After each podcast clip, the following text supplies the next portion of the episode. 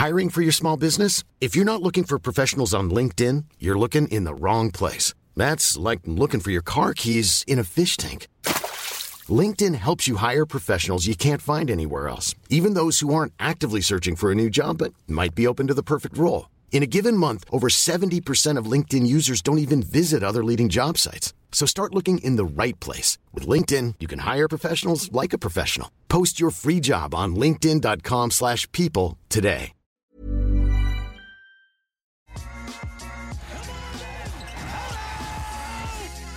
Welcome, welcome, welcome to the Raptors Over Everything podcast. My name is Emmett Mann. Please rate, review, and subscribe. And on YouTube, like, thumbs up, do a lot of fun stuff. Joining me today, we are in draft time, people. We are just a few days away, so I brought on a draft expert, Richard Stayman at Mavs Draft on Twitter, mavsdraft.com. You can find his work. He's doing previews, scouting reports, and all the prospects that are going to be picked in the NBA draft. Sir, how are you? Hey, I'm doing good. I appreciate you having me. I'm excited to talk some uh, Raptors draft prospects. The second round's always my favorite part. So uh, looking yeah. forward to it. That's where all the steals happen, right? Um, actually, just before we get going to that, because we did see the NBA Finals last night. Um, what are your thoughts on the game? Because it was, I mean, it's a surprising outcome, at least to some degree for me, with how uh, the Celtics kind of collapsed once again. yeah, it was, uh, you know, that first quarter uh, was really dominant. Boston couldn't score, and uh, the Warriors just kind of put them away. I mean, they they had it really. They let him back in in the third quarter. I was blown away how the Celtics took the lead, and uh, yeah. by the fourth quarter, I I mean, uh, you look up and it was a ten point game. So it's just classic Warriors to get hot, cool off for a second. Oddly, not the third quarter that we're used to. Uh, mm. But then they just close them right back out in fourth quarter. It's just complete dominance. I love how after the game, after game four, the narrative was Steph doesn't have enough help. And then in this game, Steph didn't have to do a lot because Wiggins and Jordan Poole did his job and Klay Thompson was there. And Draymond Green actually scored a few points and he had his like typical eight, eight, and eight kind of line. So uh, very impressive performance from them. We'll see how game six goes. But I, I would imagine that we're going to head back to a, a game seven because Boston's just too good. They're not going to go that quietly although I did have Warriors in six. But after seeing the series, I'm like, eh, this is probably going to go seven. I don't think it goes to seven. I think Warriors actually close it out on oh, yeah. game six. Yeah, I'm I'm pretty confident. I don't I don't know how Boston's going to come back from that. Hmm we shall see. Exciting, uh, exciting finals because you look at the Celtics and they're a team. I mean, as a Raptor fan, we have our feelings towards the Boston Celtics, but they are a team that's kind of done it the right way. You know, you draft your your players, you develop them, you add pieces around them, you fail, you get back up, and here they are in the NBA Finals. It'd be a great story for a lot of NBA franchises if they were able to, you know, pull this off um, against the Warriors, but it's not looking great. However, as we talk about the NBA draft and that's what a lot of teams looking to do. They want to find ways to continue to build towards the championship. And the Raptors, here they are with the uh, 33rd pick. Um, it's it's with the Raptors. It's funny is that you feel like something big is going to come because they are they have like a really good history of um, finding these gems in the second round. And as Masai Ujiri said the other, well, I guess a few months ago when the season ended, he said that when it comes to their 6A vision or 6-9 vision, if we can find them, we will develop them. And that makes you think that, okay, so even if a player isn't necessarily there, if they have the athleticism, if they have the height, if they have the wingspan, chances are the Raptors are going to be willing to at least invest in them and put them into their development system, and off they go. So, with that in mind, um, I guess your thoughts on their first season um, under this new 6'8, 6'9 vision. Yeah, uh, they're it, just the season as a whole, like just with what the Raptors did. Uh, their offense. Well, first of all, I'll, I'll just talk about Scottie Barnes, like how much of a hit that was. I, oh, I really thought fine. it was. Yeah, let's start there. That's good. Let's start positive. I thought it was a little bit odd not to take Jalen Suggs. Uh, obviously, knowing what we know now makes actually yeah. perfect sense how he was horrible in their workouts, and honestly, he wasn't very good in uh, in Orlando this year on offense. Great defender, but hmm. Scottie Barnes, uh, you know, I, I, think he might have been the right pick. Uh, just a little bit of a hot take, but uh, no, I love what he brought to the table. And I think as the Raptors continue to fill out their kind of roster and and just kind of make adjustments, uh, that they're going to be a team where Scottie Barnes could be one of the top guys on the team and just the ultimate connector piece. Really liked what they brought, what he had. But what really concerned me was just the the offense. It felt like so many times I saw it yeah. just go missing. Um, they were a team carried by their defense for most of the year, I would say, and they need significant offensive improvements. I mean, just looking at their mm. efficiency ranks, I was blown away to see by how low they ranked.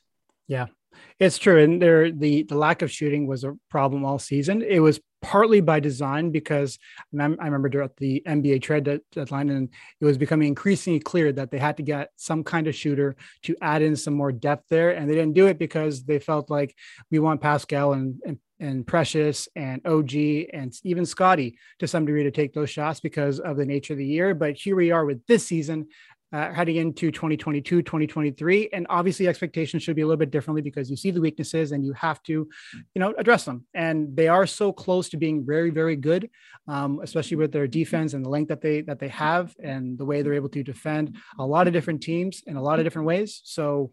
I'm curious what they do with this 33rd pick. Bobby Webster said when they made the uh, trade for Thad Young that they don't really see a lot of difference between the 20th pick and the 33rd, which people are just like, oh, wow, that's interesting. But then you look at the draft, you're like, wait, this is a pretty good draft. What are your thoughts on the draft?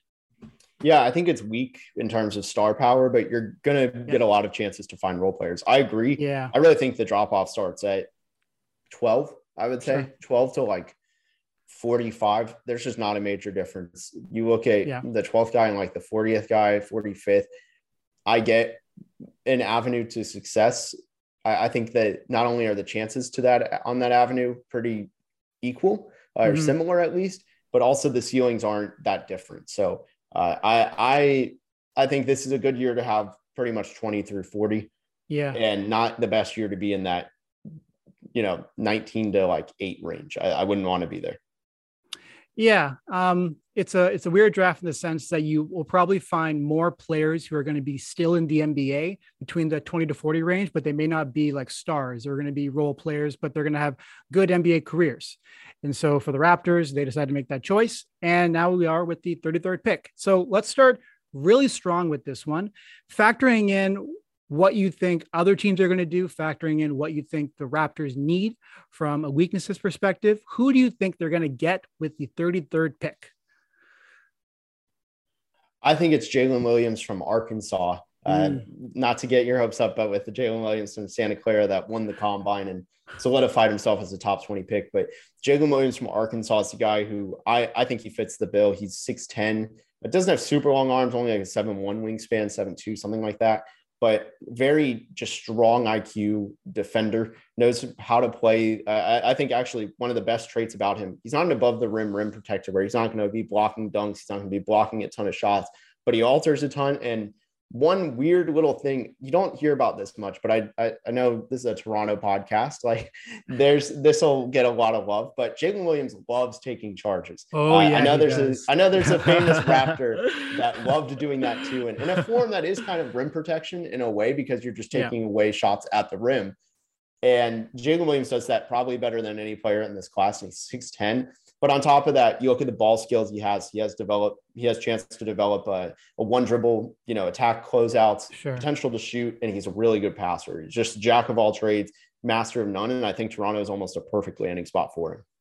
The Raptors, they just need a bit more rim protection. And is he the guy? Maybe not, but another way you could go is that do you add like a seven footer or do you add another person who is going to be able to get into your system, who's going to be able to kind of uh, right off the get go uh, be a fit and he's a he's a name that really does pop out. Like he's got that basketball IQ on both ends of the court. Um, he's stronger than he looks, that's for sure. And the athleticism really does pop. The drawing of the charges is one that I actually wrote down myself because I'm like, I mean, what more do you want? You're going to see him like get out of the uh, underneath lane, and he's going to be able to take charges just like we saw the great Kyle Lowry do once upon a time. And he's just like a winning player. That's what kind of sticks out to me. And when I think of Masai Ujiri and what he wants, I could see him looking at Jalen Williams and having that conversation with him and just thinking that this guy's going to do whatever it takes to win games. And it's kind of a cliche thing to talk about, but you kind of see it in his game that it's just like a pedal to the metal, whatever it takes to win games, he's going to do it. Yeah. And there's a reason Arkansas, I mean, they got a stacked recruiting class, but I, yeah. I think if you asked Eric Musselman, their coach, who the like what they would rather have like in some regards of like you know one of the one of the many top freshmen or Jalen Williams I think he would say Jalen Williams you know it's mm. it's nuts like he he would be a contender for player of the year next year in the NCAA like he's going to break out as a rookie pretty much. And instead of having that huge NCAA breakout, he's going to do just take a jump in the NBA. I think it's almost sure. pretty certain. I mean, you look at the flashes, and I think the upside is very realistic and attainable. Do you think there's a chance that he won't be there at 33? well, I hope if Dallas keeps the pick, which I personally don't think they will, uh, I I would love to see him there yeah. or in Orlando at 32 if they don't take Chet.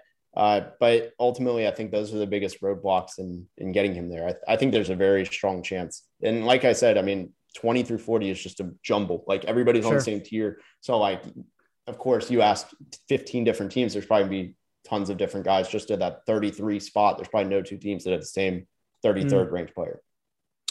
Looking at his stats, he averaged almost a double double 10.9 points, 9.8 rebounds, 2.6 assists, um, field goal percentage 46.1, and then three point percentage, which I'm sure the Raptors will uh, happily you know tinker with and develop. He shot 23.9% from three, but he's a willing shooter. He's not afraid to take them, which is half the battle. He's got the confidence to do it. Um, that's a good one. There's, that's a it's a very good one. But if he isn't there, or if maybe they decide to go a different route. Who do you think are some of the other names that the Raptors could end up taking? Yeah, there's there's a high upside player. There's a couple of them I actually really like that. Uh, I think one of them has become a draft darling, a draft Twitter darling. The other is somebody who everybody's soured on. I'll start with the high one, and that's Bryce McGowens out of Nebraska, six six, six seven creator, really good hmm. athlete. Mm. Has the potential to just be an all around offensive player. His defense really rough, has a long ways to go obviously we opened this podcast with talking about the Raptors' defense. Maybe that could, you could swing that both ways. Maybe they teach him how to play because he's yeah. very raw, or maybe that's a fatal flaw for them, and they're like, no, we don't want to touch him. The other mm-hmm. one is John Montero from the Overtime Elite. Uh, he's yeah. somebody who he's 19, I think. He's still very young, and he's just a good guard creator for himself and others. They're good ones. Let me hear what you think about some of these. So Max Christie for one. Yeah, I, I liked him earlier in the year. I yeah. have begun to sour on him as I watched him more and more. I would watch him take these. Uh, I think his shot is slow. It's catch and shoot, it's like okay, and he has mm-hmm. good touch. But you look at he takes a pump fake, dribbles once, the defender's never out of the play because it takes so yeah. long to get in the motion. It's a clean shot. It's just very slow. What about Dalen Terry? I would probably take the swing on him because of the same reasoning I said for Jalen Williams with that breakout that would happen in college. Yeah, he's going to have a jump in the NBA. I think the jump shot is realistic. Uh, honestly, he almost has a lot of shades of, of Scottie Barnes in a way. That six seven guard, hmm. I, I, think they would like him. He reminds me a bit of a, a Delon Wright, but he has potential to be a little bit better because he's got that size yes. and the passing flashes are there. But he's willing to. He's got his head up. He's looking around for cutters, and um, I think of him as like a future, you know, 15, five and five kind of player if he's able to figure out his scoring. Um, when it comes to the combine, he was first among guards in standing reach, second among guards in wingspan. So that's kind of screaming Raptors right there. And he loves to run and get out in transition. That's a huge part of the Raptors identity. But um, again, it's kind of going to come down to, you know, who they decide is going to be the best fit. And also, how are they evaluating the talent that they currently have? Because they got Malachi Flynn and Delano Banton is, you know, when you add in more point guards and shooting guards, you're kind of taking away from some of their opportunities. It's kind of kind of sent a message a little bit to those two players. Is um, do they find that they have a future with them? Are they a fit or are they are they not? Um, there are some steals potentially in this draft, as you talk about. You know, 20 to 40, pretty wide range. Obviously, you would think that there'd be some players that maybe somehow, some way, because that just happens in the NBA draft, that they become stars or they become like you know better than just role players and there are a few names that could potentially you know fit that bill um, i'm calling this the reach and teach segment surprising players that the raptors might draft who, because they feel like they got a lot of upside so um, names that stick out to you for that sir yeah there's one name who I don't know what to make of this player. I think this would be the ultimate steal. I'll start at the top, and that's Kendall Brown from Baylor. Uh, mm So I I understand he did well at the combine. Was I think the number one or number two athletic tester uh, if you break it down and quantify all that stuff into a chart. Um, yeah. He was tested at the top, and I love his feel for the game.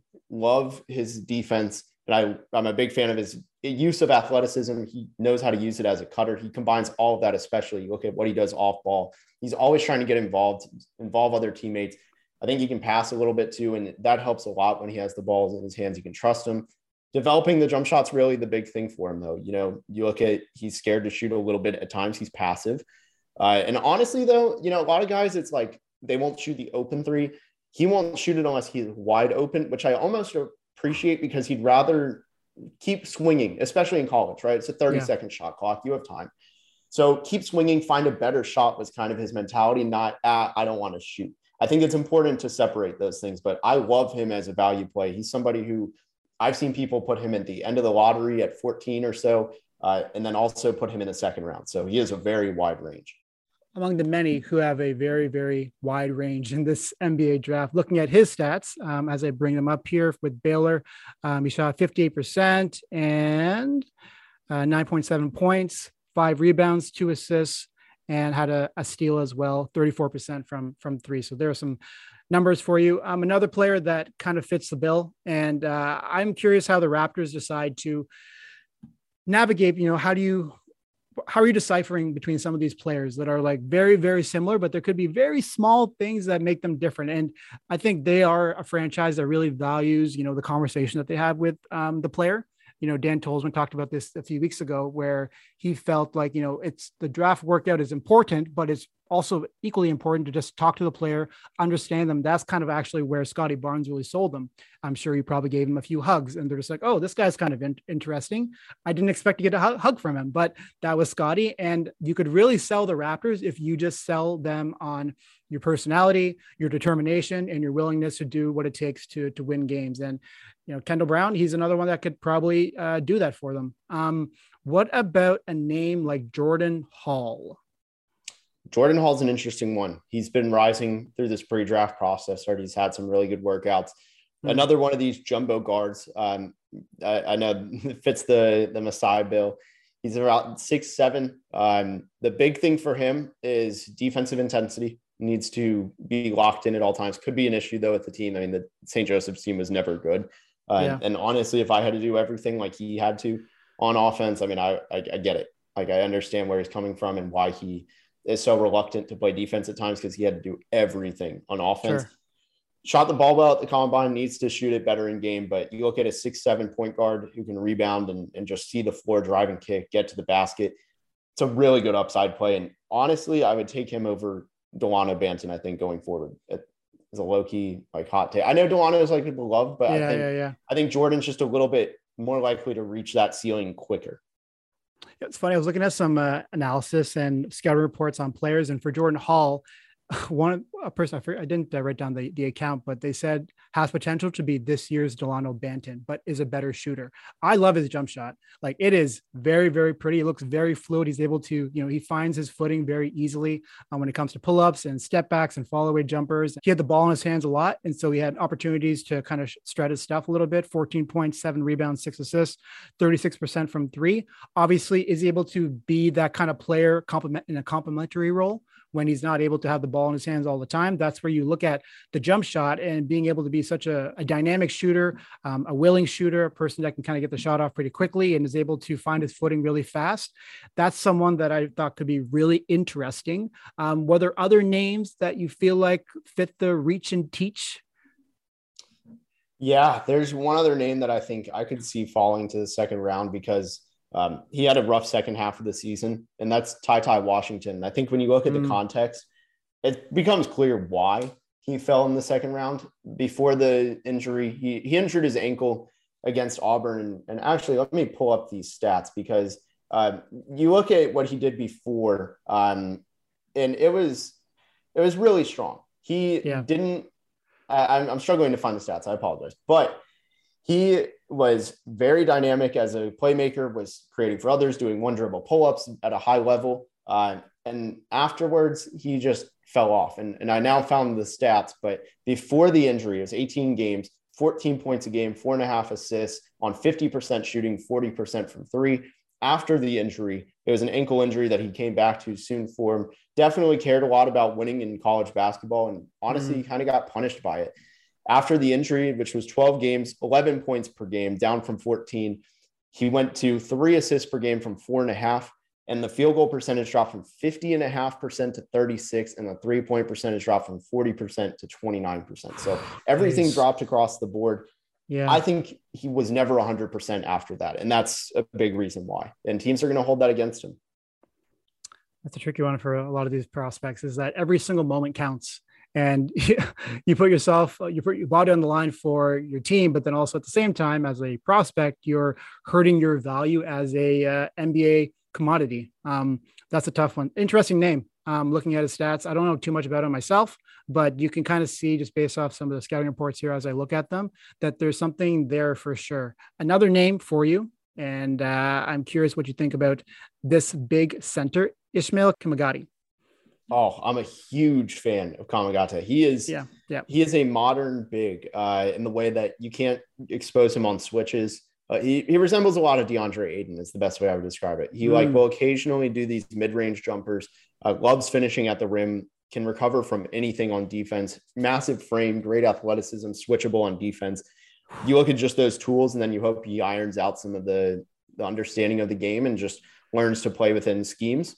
I think he's an easy fix. Uh, I, I, think really could be one of the bigger steals and there's re- I, I, personally think Toronto's the best fit for him. I would love him in Dallas. I've I think yeah. I've seen a lot of Dallas fans have become massive Kamagate almost stands at this point. And I, I just I think about yeah he'd be good in Dallas, but look at Toronto, a place that has continuously turned big men that are raw.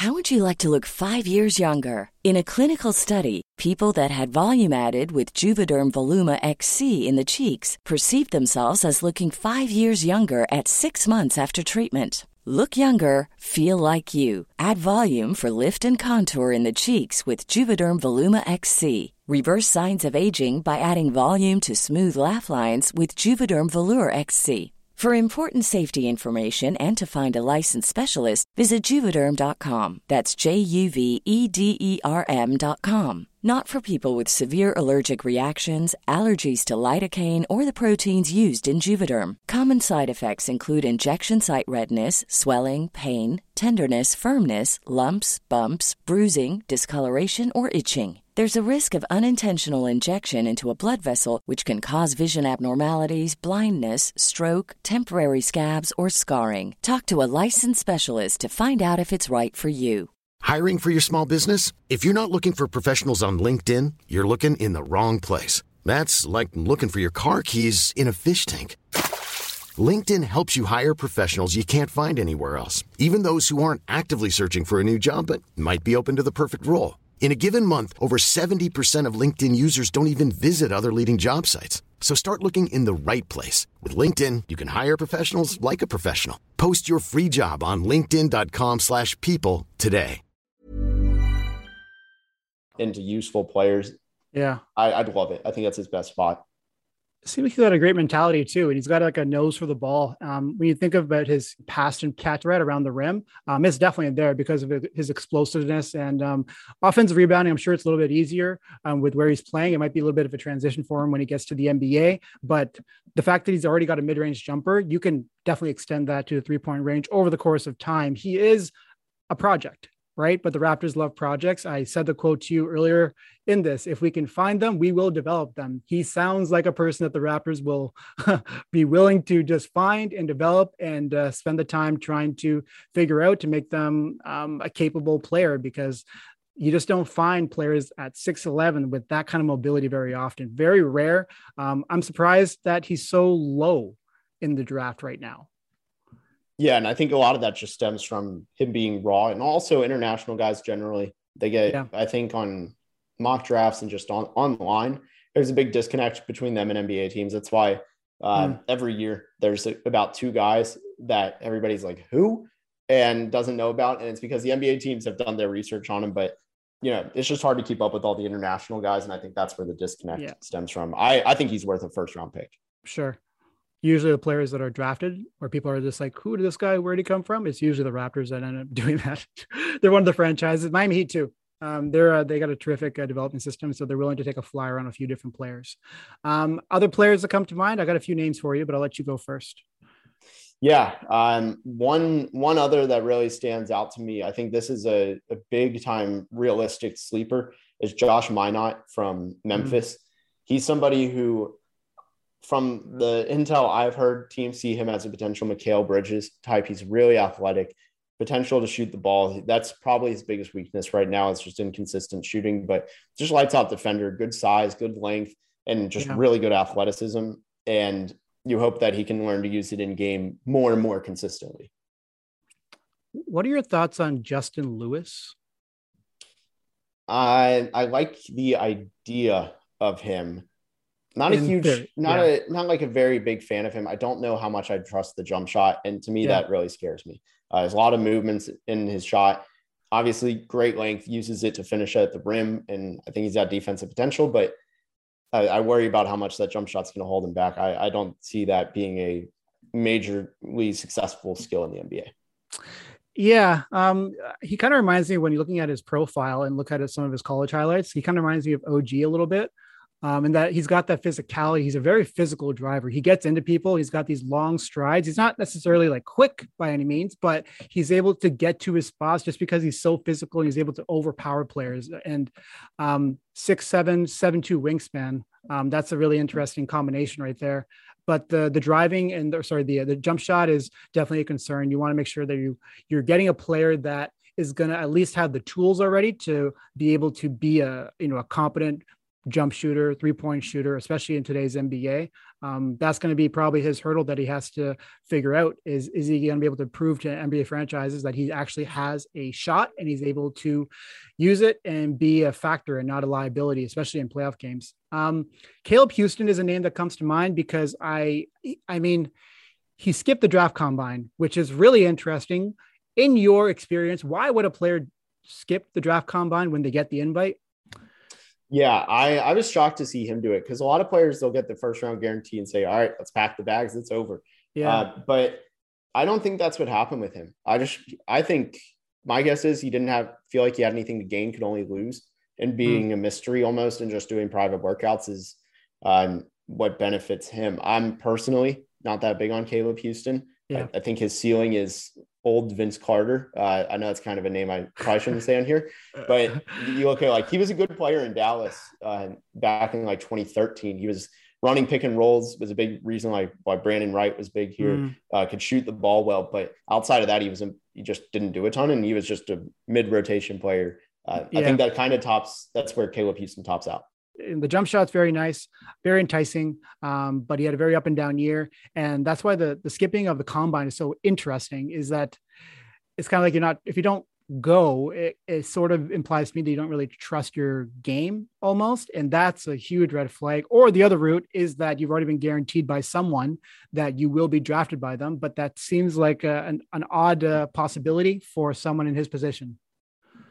Yeah, and teams give out multiple guarantees. They don't go, all right, we yeah. guaranteed Caleb Houstan at 20. Let's not talk to anybody else. Like that's not mm. at all what happens. I mean, I can tell you Desmond Bane, for example, was guaranteed by multiple teams in the 20s. They told him, hey, we will pick you. And what yeah. happened is they didn't account for, I can't say which team it was, but they didn't account for this certain player falling that far. And yeah. them suddenly, it didn't take him and he slid to 30. And so that mm. stuff happens all the time. It's risky to trust an NBA team. It's a word, you know? Sure. Um, I wanted to bring up Wendell Moore, but I think he's going to be gone by then. but uh, your thoughts on him? I was actually, that was going to be the last one I said too. Uh, yeah. I think his range is 20 to 35. Uh, generally, I say 35 because I don't think he should go in the second round. Yeah. I think it just very, just very obvious. They finally got a really good team around him at Duke and he was incredible. He took a big jump. He's still young, mm. uh, younger. Actually, I think he's he might be younger than Chet, if I'm not mistaken. Uh, he's very close in age. Like he wasn't even eligible for the draft as a freshman. So he turns, yeah, he turns 21 in September. So during training camp, and he's a junior. So you look at the very young player who can shoot, can pass, defend a little bit, doesn't really create on ball a ton, but yeah. when he has the ball in his hands, he does see the floor well. And I think someone like him he should go to Dallas. That's literally a perfect spot. Could go in any of those teams in the 20s. Could also see him go in the 30s just because sure. teams are like, well, we want someone with high upside or whatever. Even though I think there is a real route to him having good upside as like potential starter. Dallas could really use a few of these three and D players with um, some offensive upside, right? yeah, they they have no players. Side tangent. They have no players yeah. above six six or six six or taller that are not named Luka Doncic that can create their own shot. So yeah, they need that. And Wendell, yeah. I think, is an even six six, maybe maybe six five, so he doesn't fall into this. But yeah, even then, nobody who plays small forward that can create on their team. Sure. So and that wingspan again, seven seven feet, seven and a half, something like that with uh, with him. Um, one more name for you before I uh, we move on. Um, Marcus Bingham.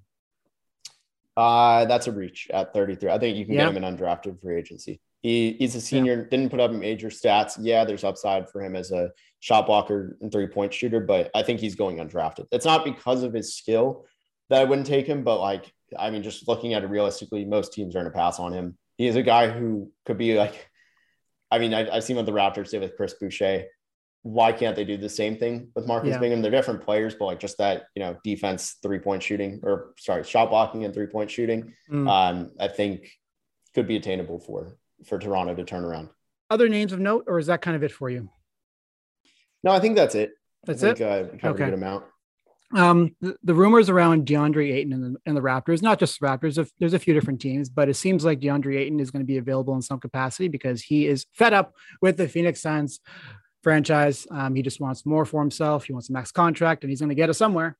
Who knows where? But in the event that trade does happen, and um, this is very, very, very hypothetical because it's just rumors, but obviously this would impact how the Raptors draft. Um, it would probably take some of the centers that they're thinking about off the board. It would put an emphasis on getting some shooting because I would think that players involved in that trade would be a Gary Trent Jr. It could be an OG Anunoby. Um, it could be a Khem Birch, some combination like that. So, if that were to happen, does that change your outlook at all on uh, the Raptors and who they're going to bring in this year? Man, I, I, personally would not do OG for Ayton myself. Yeah. I think that's a big mistake. Even if those those rumors are true about him asking out and things like that, mm. uh, that that's a worry. That, that one worries me. Um, I think you can understand parting with Gary Trent, even though this is a team that needed shooting very badly. Sure. Um, I think I would love, first of all, Ayton on the Raptors this year. I think he's a very good fit. What cost depends. Like I said, I wouldn't give up OG. Um, I'd give up future picks, but sure. not. Uh, I wouldn't give up any any like of your main four best players probably. He's definitely in there. The only way I see OG being traded is if it's for a player that we're just like, okay, um, thank you, OG, bye bye. Um, yeah, I mean, if, it was if, it was really nice having you. If Bradley Beal is really attainable, yeah, yeah, you, yeah, you yeah, traded yeah. OG for him. Sure, um, but there that I would put an emphasis on shooting talent. And um, is there a person in the draft who may not have necessarily the six eight and the wingspan and stuff like that, but they could just be a knockdown shooter that you're just like, okay, we got this guy, even if it's for only like you know 10 15 minutes at the very least we're going to know that he's going to be able to impact our team this season. And then the future, we'll see how it goes. But next season, if they were to get DeAndre Ayton, this player is going to be able to be serviceable off the bench. Oh man, I want to say so. I have a draftable and undraftable one, and I'll explain why the person is undraftable. But okay, um, for the for the draftable player, it, wait, you did you say anything? Sorry, let me double check. Did you say anything about creation or just the shooting? Just the shooting. Okay, perfect. That's why I just wanted to double check. So Keon Ellis out of mm-hmm. uh, Alabama is somebody who's rising up the boards right now. There, he has been dominating in pre-draft workouts. Yeah, uh, just been killing it even against first-round prospects. He's been mm. one of the best players on the floor. So I'm a big believer in his game. He's skinny. Uh, he's somebody who could come in, plays really good defense, forces turnovers, but he can shoot the lights out and he shoots the ball very well. It's the only thing he does on offense, but he will do it at a high level. The other one, the reason I say this person will get undrafted, so um, this kid is from Europe. He wants to be in the NBA. The European like context and stuff is tricky. Oh, this sounds like hustle, by the way. This sounds like hustle. Have you watched that yet? no, I need to. I need to yeah. very badly. I was told yeah. it's it's right up my alley. Um, it's perfect. it's perfect. It sounds exactly like hustle. Yeah, go on. so this kid from Europe, he plays in Italy right now. His name is Giordano Bortolani. Um, I think he's the best shooter in the draft. He, I, would call him the Italian Steph Curry. He's 22 years old. Uh, shot like 45% from three, 87% from the line. Ridiculously quick handle and getting into the shot. Has all the talent in the world, but there's just some messy behind the scenes stuff that would prevent him from getting drafted. Like he's just not getting drafted. He's a top 35 player on my board.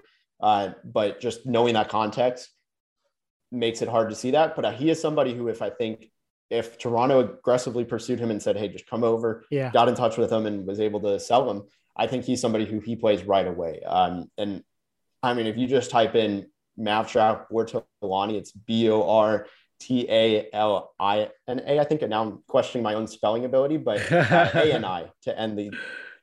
Uh, but no, he is. I have some. Uh, I have some videos of him that it's just mind blowing to me that uh, that he what he does. It, it's special shooting ability, and he's 22 years old. He's somebody who I could see being like you could replace him with Gary Trent if everything goes right. Wow. Or, I'm like sorry, the... other way around. Gary Trent with him. Yeah, I got you. Giordano Bortolani.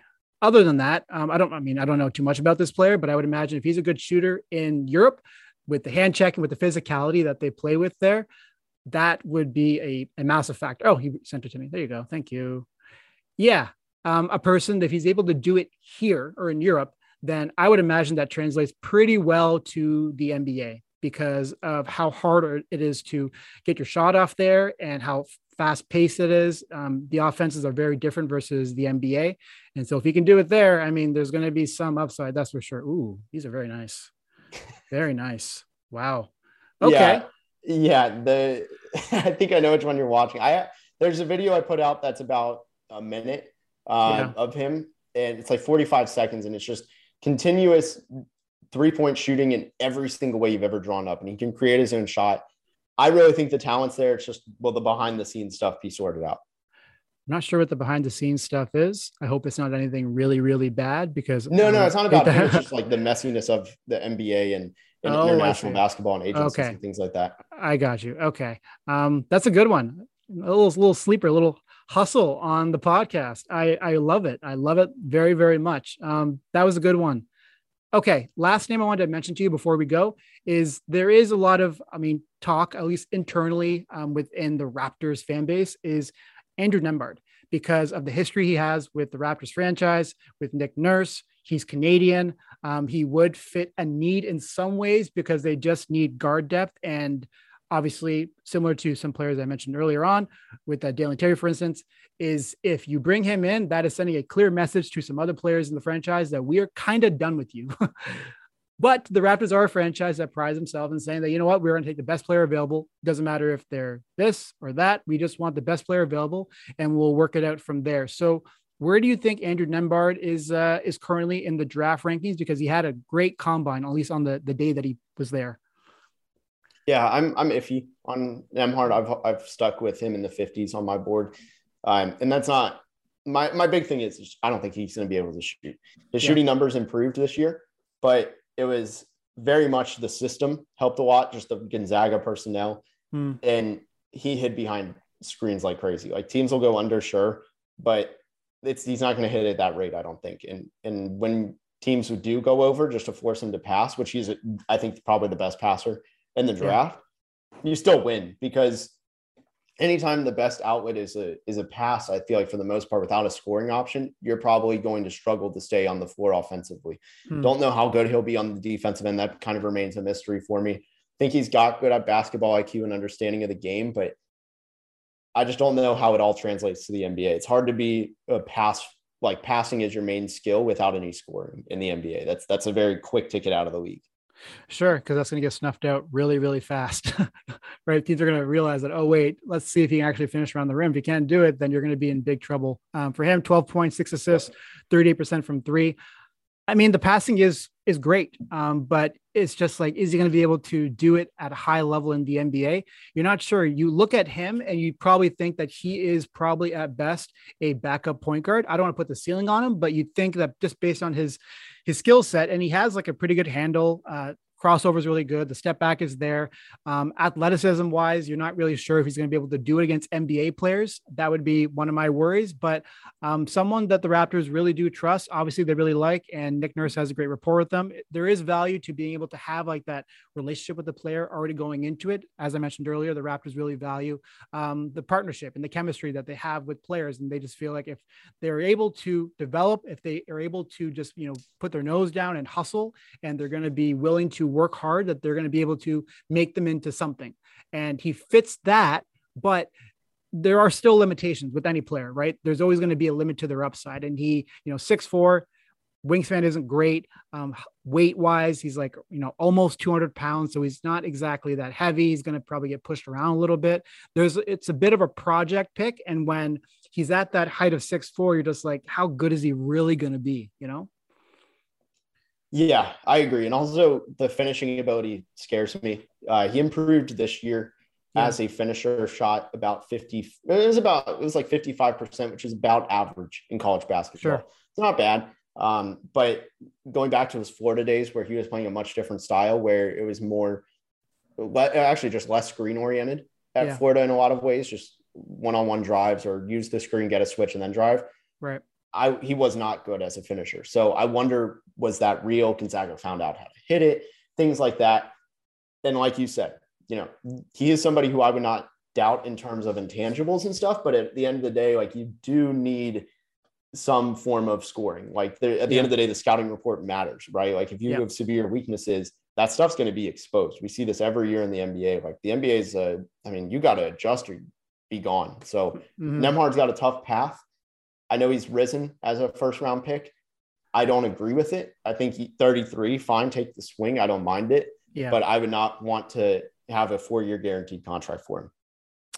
Yeah, yeah, I hear you. I, I mean, someone's going to take a chance on him, I'm sure someone will because there are teams that just need you know the point guard help and they need the shooting guard help the raptors they do but they also have their vision and other needs that they want to uh, to figure out and you know with the NBA as a whole, it seems like when you look at the NBA finals now, uh, the last four teams that were in the playoffs, is that the, the premium of a three and D player with upside that can attack closeouts and shoot and has a, a, bit more ability when it comes to their driving and it's got the basketball IQ. I'm mentioning a lot of things, but those are the players that are, are at a premium now in the NBA. And there are so many players that are in that range between 20 and 40 that a team might be like, could maybe make him into something. And uh, that could, you know, definitely hurt Andrew Nembhard. But all the players that we've talked about in this podcast, um, it's a very vague draft for sure because there's very little clarity, and you can probably tell that you know um, the Dallas or the uh, Denver Nuggets they just traded for the 30th pick. Uh, they traded um, JaMychal Green to the Thunder for the 30th pick, and so you're thinking, okay, well, why did they do that? Do they just want a draft pick? Is there someone that they are really keen on now? Like, then you start thinking again, how is this going to affect my draft? Because it's at 30 right? And the Raptors are at 33. There, it's very possible that they're just like, damn it, they took insert here, and now you got to really scramble. So it's an interesting spot to be in for the Raptors and for all these franchises. I would imagine that you know with that two two minute clock or whatever it is. when it comes between drafts, uh, draft picks, I would imagine that we're going to see a lot of them go right down to the wire because they're going to be like, "Oh no, they took them. What are we going to do now?" Yeah, I agree with that. And I mean, just especially just kind of circling back, the jumbled nature of this yeah. draft and the big board and everything of it's just there's not many drop offs within the mm-hmm. tier. So I think I agree with you on that. Sir, thank you so much. He's Richard Stayman at Mavs Draft on Twitter, mavsdraft.com. You can find his work. You can find his scouting reports um, leading into the NBA draft for 2022. Final thoughts? Anything you want to mention? No, we're single digits away, uh, days away, excuse me, from the NBA draft. Um, honestly, if you're not into this 2022 draft, let me just be the first to tell you the 2023 draft next year is special. If you're like, yeah, this is boring, find next year's. The FIBA U18s are going on right now. So some mm. guys for the 2023 draft are in it, some for 2024. Really special group of talent. I can't recommend it enough. I think uh, I think next year it's unfortunate for this year because it's getting overshadowed by the historic year of last year and yeah. next year. Lots to look forward to in the future of the NBA. The lull year. It is what it is still be a fun uh, fun experience for sure. All right, man. Thank you so much. Thank you.